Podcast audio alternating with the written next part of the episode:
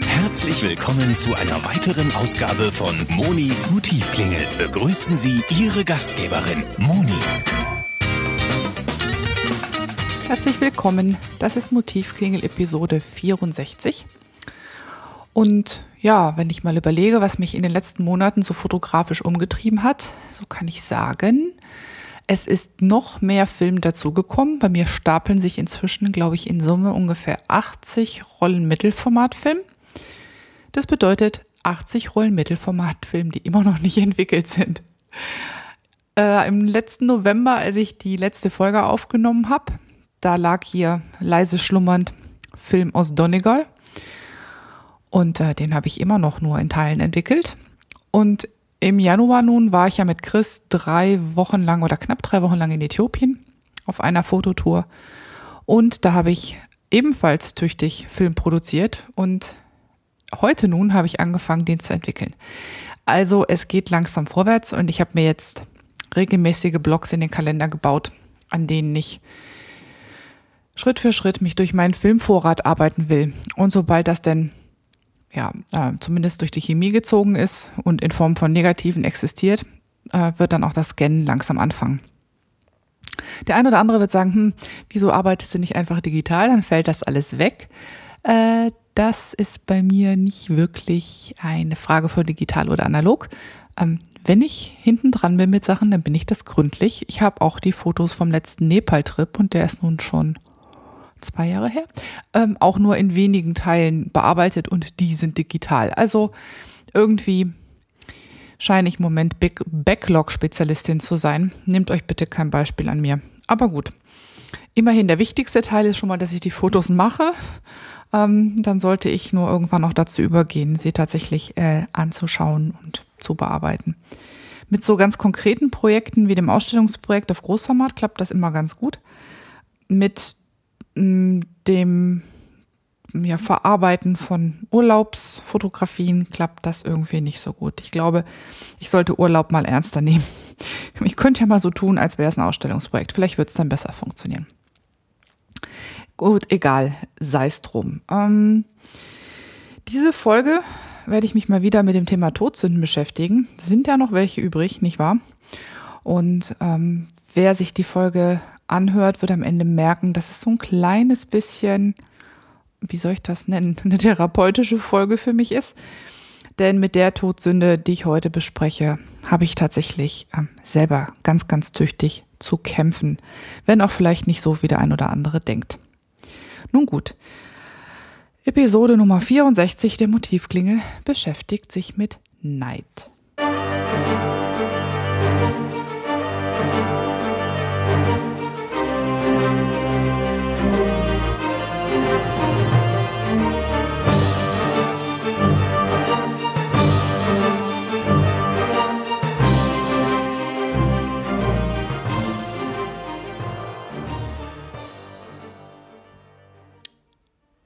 Mit dem Begriff Todsünde, peccatum mortiferum, werden im Katechismus der katholischen Kirche bestimmte, besonders schwerwiegende Sünden bezeichnet.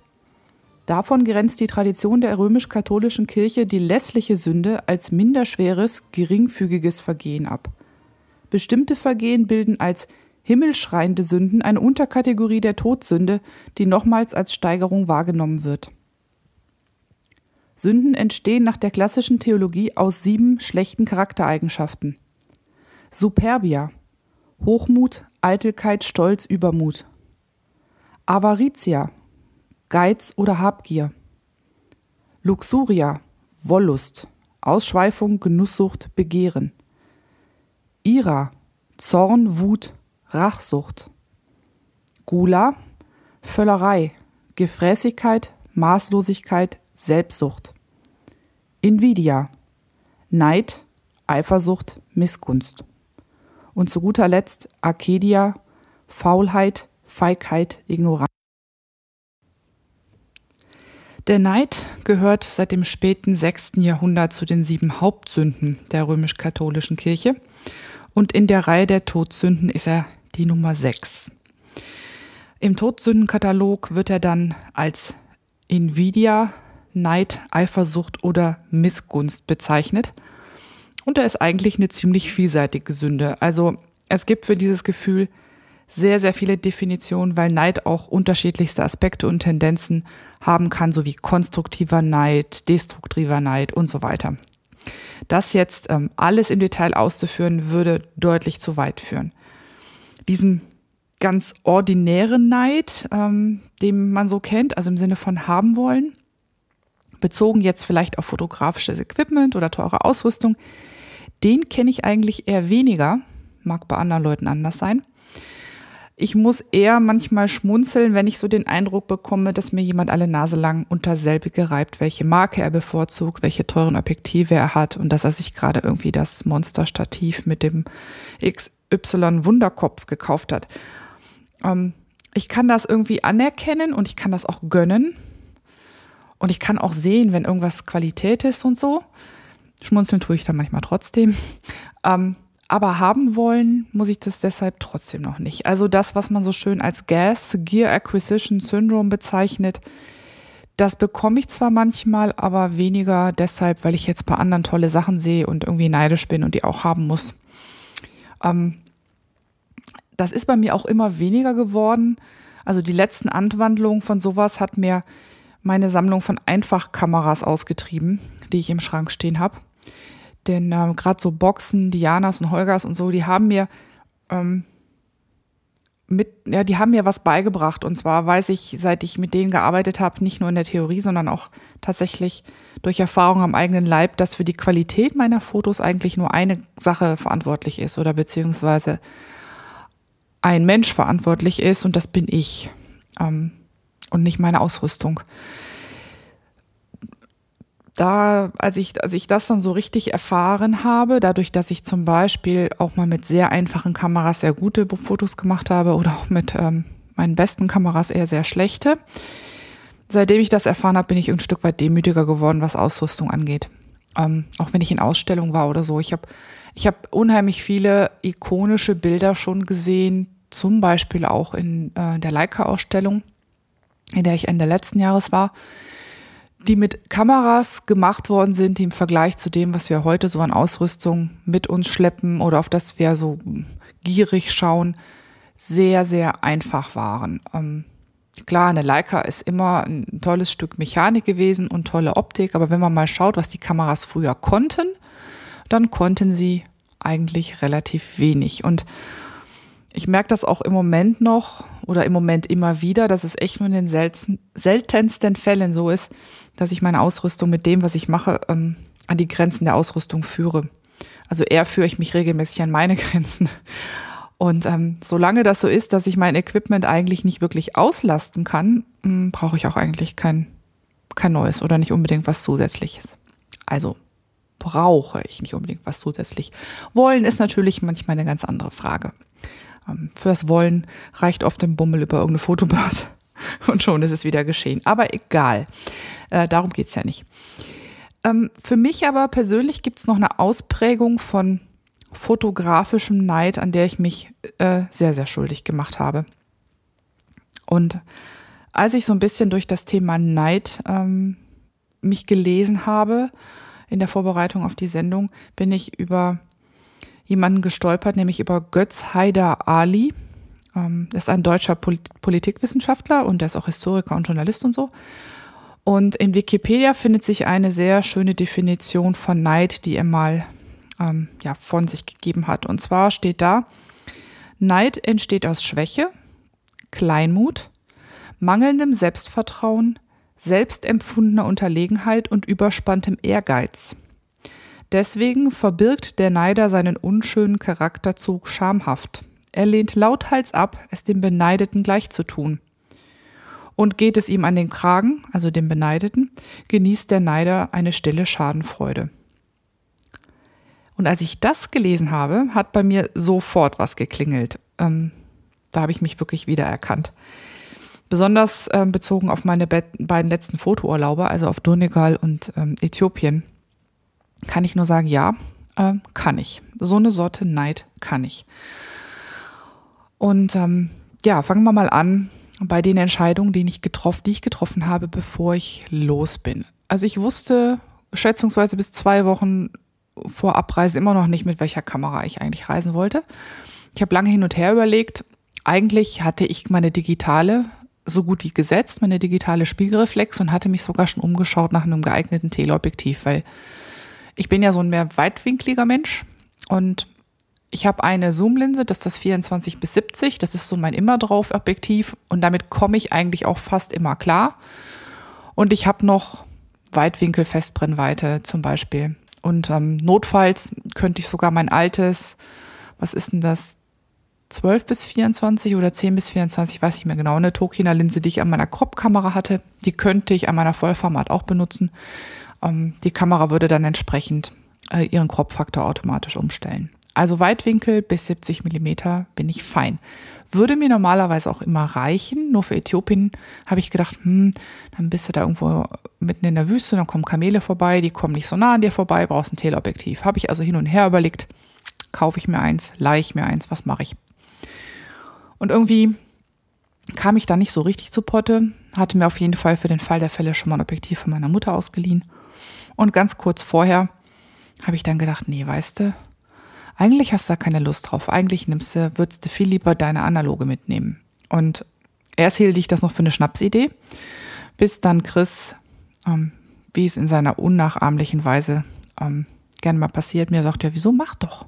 Was hindert dich eigentlich daran? Nimm Film mit und ähm, fühlst du dich doch sowieso wohler mit. Gut. Entscheidung getroffen. Ähm, ich habe dann mal ganz schnell ähm, beim Filmhändler meines Vertrauens stapelweise Drogen bestellt, ähm, AK Mittelformatfilm. Und bin dann losgezogen auf die Reise mit der Pentax 6x7, meiner Mittelformatkamera mit drei Festbrennweiten. Und zwar einem starken Weitwinkel, einem gemäßigten Weitwinkel und einem leichten Tele. Hm, leichtes Tele meint, ich hatte mein 150er dabei. Das ist umgerechnet aufs Kleinbild, äh, entspricht das einem Blickwinkel von ungefähr einem 70er ähm, Objektiv. Also sehr leichtes Tele. Äh, ja, habe gedacht, okay, ähm, mit der Kamera kennst du dich aus, die Objektive kennst du einigermaßen, was soll schon schiefgehen? Mir ist natürlich schon implizit irgendwie klar gewesen, auf so einen 120er Rollfilm gehen bei dem Negativformat 10 Bilder. Das bedeutet, egal wo ich bin, egal wie eilig ich es habe, alle 10 Bilder steht ein Filmwechsel an sich des, dessen implizit bewusst zu sein und das explizit zu tun, sind zwei verschiedene Paar Schuhe, habe ich festgestellt. Aber gut, wer sich so entscheidet, ist selber schuld, gell?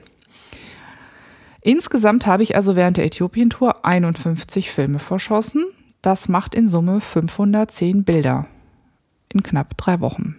Das schießen andere problemlos an einem halben Tag. Was bedeutet das nun? Das bedeutet für mich, dass ich, wenn ich Porträts geschossen habe, die nicht großzügig in Serie schießen konnte, um mir später in Lightroom genau das rauszusuchen, wo vielleicht mein Subjekt am nettesten guckt oder wo die Augen am schönsten offen sind, sondern das bedeutet, dass ich, naja, zum einen mit meinem Timing möglichst gut sein muss, vielleicht auch besser, als wenn ich digital schieße, um den entscheidenden Moment einzufangen und dass ich im Zweifel halt nehmen muss, was ich kriegen konnte. Manchmal gar nicht so einfach. Das bedeutet auch, dass ich aus falscher Sparsamkeit, nämlich manchmal habe ich das gehabt, so, ach nee, jetzt drücke ich nicht ab, wahrscheinlich kommt später noch eine bessere Ecke, eine bessere Aussicht auf das Motiv, ein besseres, was auch immer. Aus dieser falschen Sparsamkeit habe ich auch den einen oder anderen Schuss nicht bekommen. Und auf der anderen Seite Fehlversuche, in denen ich vergessen habe, gescheit zu fokussieren, in dem mir irgendwie die Belichtung durchgegangen ist, was auch immer. Diese Fehlversuche ähm, nehmen mir, äh, also die nehmen mir dann am Ende möglicherweise wertvollen Film. Das alles wusste ich vorher. Da darf ich mich eigentlich nicht drüber beklagen. Eigentlich. Trotzdem muss ich sagen, habe ich weite Teile dieses Fotourlaubs gehadert. Und ähm, letztlich gehadert mit diesen meinen Entscheidungen, ähm, auf die ich trotzdem seltsamerweise gleichzeitig stolz war und auch noch stolz bin. Aber ich habe gehadert und ich hadere zum Teil immer noch damit, dass ich mich zum Beispiel am Morgen mit der falschen Brennweite ausgestattet habe. Also äh, man muss dazu sagen, dass ich meistens nur eine Brennweite einpasse, einpacke, weil die Tatsache, dass ich wechseln könnte, dazu führt, dass ich mich überhaupt nicht mehr richtig entscheiden kann und teilweise ähm, mich einfach schlechter konzentriere auf das, was ich jetzt mit der Brennweite konkret in dem Moment tatsächlich tun kann. Das ist dasselbe mit Zoom-Objektiven. Also ich bin eigentlich, ich glaube, es tut meiner Fotografie gut im Normalfall, wenn ich mit Festbrennweiten unterwegs bin. Ähm, das führt aber auch dazu, morgens einmal für irgendwas entschieden, dass es passieren kann, ähm, dass sich die Festbrennweite als nicht optimal oder als nicht universell genug ausstellt. So habe ich damit gehadert, dass mir, als ich zum Beispiel sehr weitwinklig unterwegs war, ständig Leute im Bild rumstanden, die ich da nicht haben wollte, unter anderem meine lieben Mitfotografen. Oder dass der gewählte Ort oder Standpunkt für mich gerade nicht passte, für die anderen aber natürlich total gut. Oder damit, dass ich mit manueller Belichtungsmessung und manuellem Fokus einfach langsamer bin, als ich es mit der digitalen wäre und offen gestanden manchmal auch zu langsam. Das sind alles Dinge, die ich vorher wusste oder hätte wissen können. Und insofern war es, wo es überhaupt komplett überflüssig war, sich darüber aufzuregen. In so einer Situation wäre es eigentlich doppelt so wichtig gewesen, dass ich mich darauf konzentriere, wie ich normalerweise fotografiere oder was ich brauche, um ein gutes Bild zu machen. Ich neige dazu, wenn andere neben mir fotogra zu fotografieren, wenn andere neben mir fotografieren, immer zu denken, dass die gerade das bessere Bild machen oder den besseren Ausschnitt haben. Oder je wilder sie abdrücken, dass sie gerade was gesehen haben, was ich wahrscheinlich nicht gesehen habe. Und statt mich darauf zu konzentrieren, was ich eigentlich fotografieren will, passiert es dann, dass ich die ganze Zeit schiele, was die anderen tun. Und schielen, was die anderen tun, ist ziemlich unklug, wenn man eigentlich gerade selber fotografieren möchte. Und so habe ich ganz wichtige Dinge nicht getan, nämlich mir Zeit zu nehmen, die Atmosphäre abzuspüren von dem Ort, wo ich bin. Und für mich und nicht für andere zu entscheiden, welcher Standpunkt eigentlich gerade der beste ist, wann der beste Moment ist, auf den Auslöser zu drücken, sondern stattdessen bin ich wunderbar wie so ein Herdentier hinter den anderen hergelaufen und habe mich beklagt, wenn es nicht funktioniert hat. Großartig. Ich war mit Sicherheit eine unheimlich ähm, wunderbare Fotogenossin in dem Moment, weil ich war irgendwie permanent unzufrieden. Und was ich auch nicht gemacht habe, ist nach meiner Art Motiven Ausschau zu halten. Ich bin nämlich jemand, der normalerweise versucht, relativ breit gefächert verschiedenste Arten von Motiven mitzunehmen. Ich bin nicht gut mit Menschen. Ich versuche aber darin besser zu werden. Aber ich bin gut darin, Details einzufangen. Ich kann gut komponieren. Ich finde sehr leicht schöne Durchblicke und solche Dinge. Ich mag auch gerne ruhige, statische Fotos. Ähm, ich mag gern Texturen all diese Dinge, auf die ich normalerweise anspringe, habe ich so weit nach hinten geschoben, dass ich ein Stück weit gar nicht mehr wie ich fotografiert habe. Und ähm, ich habe es überhaupt nicht geschafft, ähm, mich auf mein Fotogefühl zu verlassen und mein Fotohirn einzuschalten, sondern ich habe mich hetzen lassen von mir selbst und von anderen. Und das war irgendwie nicht so pfiffig. Stattdessen war ich permanent neidisch auf das, was ich gesehen habe, auf die scheinbaren Gelegenheiten, die die anderen gefunden haben, auf die scheinbaren bester, auf die scheinbar besten Standpunkte, die andere gefunden haben.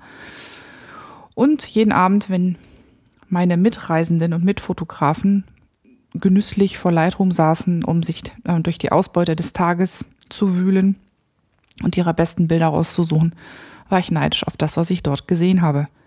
Nicht wissend, ob das, was ich vielleicht eingefangen habe, in derselben Art oder in einer anderen Art vielleicht genauso gut ist. Ähm, und dieser Neid hat, glaube ich, jetzt dazu geführt, dass ich mit einer deutlich schlechteren Ausbeute an Bildern wiedergekommen bin, als ich eigentlich könnte. Ich erinnere nochmal an die Definition. Neid entsteht aus Schwäche, aus Kleinmut, aus mangelndem Selbstvertrauen, aus selbstempfundener Unterlegenheit und überspanntem Ehrgeiz. Und ich muss sagen, ja, alles da überspannter Ehrgeiz. Nein, nein, ich mache das alles analog, ich krieg das hin. Ähm, Unterlegenheit, oh mein Gott, die anderen haben den besseren Standpunkt, die haben dann das bessere Equipment dabei, die haben das bessere Auge, das, bessere, das bessere Moment für Timing. All das war da. Ich habe die ganze Zeit gedacht, ich kleines Wurm, neben mir die ganzen Profis und wie soll ich das nur hinkriegen? Hier hätte mir eine Prise Selbstbewusstsein nicht schlecht getan. Ah mehr innere Ruhe, nicht wahr? Und nicht so viel auf andere schielen. Denn ich meine, es ist nun mal so, ich kann eh nur meine eigenen Bilder machen. Also ich meine, die Bilder, die ich sehe, mit meiner Art zu schauen, die Bilder, die ich sehe, in der Form, wie Eindrücke auf mich einwirken, immer vor dem Hintergrund meiner Erfahrung. Also es wird nun mal wahrscheinlich so sein, wenn es sich um Fotos handelt, die nicht einfach nur abfotografieren einer bestimmten Sache sind, dann werden die Bilder andere sein, je nachdem, wer sie macht.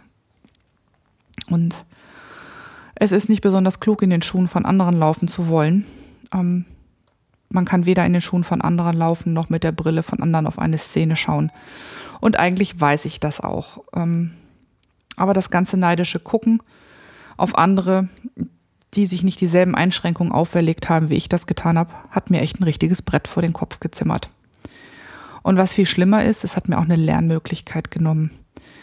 Denn ähm, ein Land wie Äthiopien, ähm, das für mich so fremd ist und auch immer noch war, bietet eigentlich jeden Tag, jede Minute wieder neue Lernmöglichkeiten. Wie gehe ich mit, wie gehe ich mit dem Klima um?